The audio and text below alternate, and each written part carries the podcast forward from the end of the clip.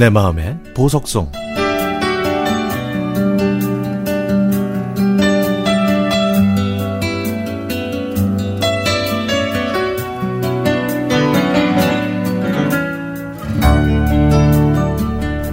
제 나이 올해로 예순넷 저는 갓난 아기 때 양부모님을 알게 됐습니다.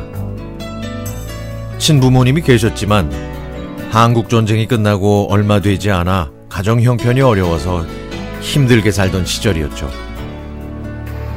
그래서 홀트 아동복지재단을 통해 미국 양부모님과 편지로 인연을 맺었습니다.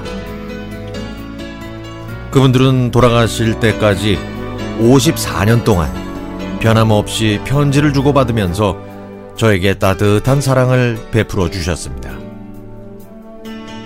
양부모님은 제가 서너 살 때부터 움직이는 기차를 비롯해 당시 우리나라에서는 보기 힘든 신기한 장난감을 선물로 보내주셨고 제 생일과 크리스마스 때마다 편지와 소정의 현금을 보내주셨는데요. 선물을 싼 포장지는 재활용 박스였습니다. 저는 그때부터 필요 없는 낭비를 안 하고 박스도 재활용하는 그분들을 통해 검소와 절약을 배웠고 합리적인 소비를 하면서 남을 돕고 배려할 줄 아는 여유와 관대함을 느꼈습니다. 그리고 그분들과 편지로 왕래를 하다가 자연스럽게 영어 실력도 늘었죠. 양부모님께서 보내주신 편지에는 저에 대한 사랑과 저를 위해 기도하신다는 내용으로 가득 차 있었는데요. 편지 끝에는 항상 이런 문장이 있었습니다. 우리는 너를 위해 항상 기도하며 신의 가호가 있기를 빈다. 그러던 중 제가 대학을 졸업하던 해에 저희 집은 미국으로 이민을 가게 됐습니다. 하지만 시카고에 살았던 저는 뉴욕에 사시던 양부모님을 쉽게 뵐 수가 없었는데요. 그런데 양부모님이 비행기를 타고 친아들 집으로 가다가 저를 만나기 위해 일부러 시카고 공항을 경유한다고 하셨습니다. 그래서 저와 양부모님은 공항에서 처음으로 만났습니다.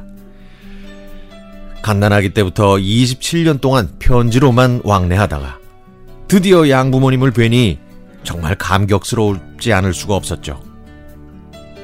사진으로는 봐왔지만 직접 얼굴을 뵈니 제가 생각했던 대로 인자하고 천사 같은 분들이었습니다.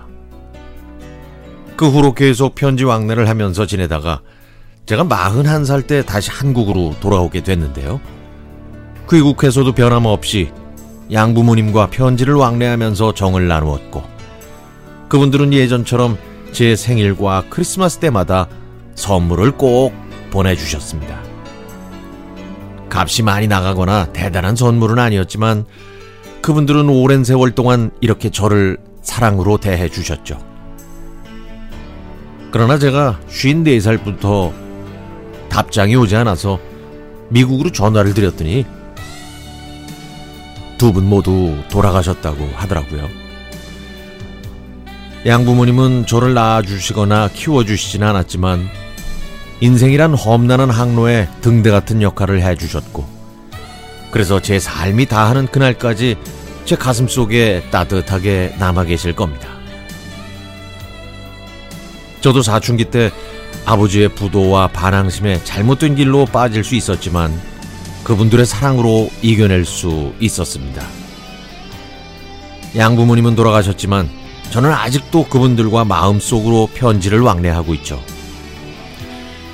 나중에 천국에서 양부모님과 두 번째로 만나게 되겠죠. 제 인생의 가장 특별한 존재이신 양부모님을 영원히 존경하고 사랑합니다.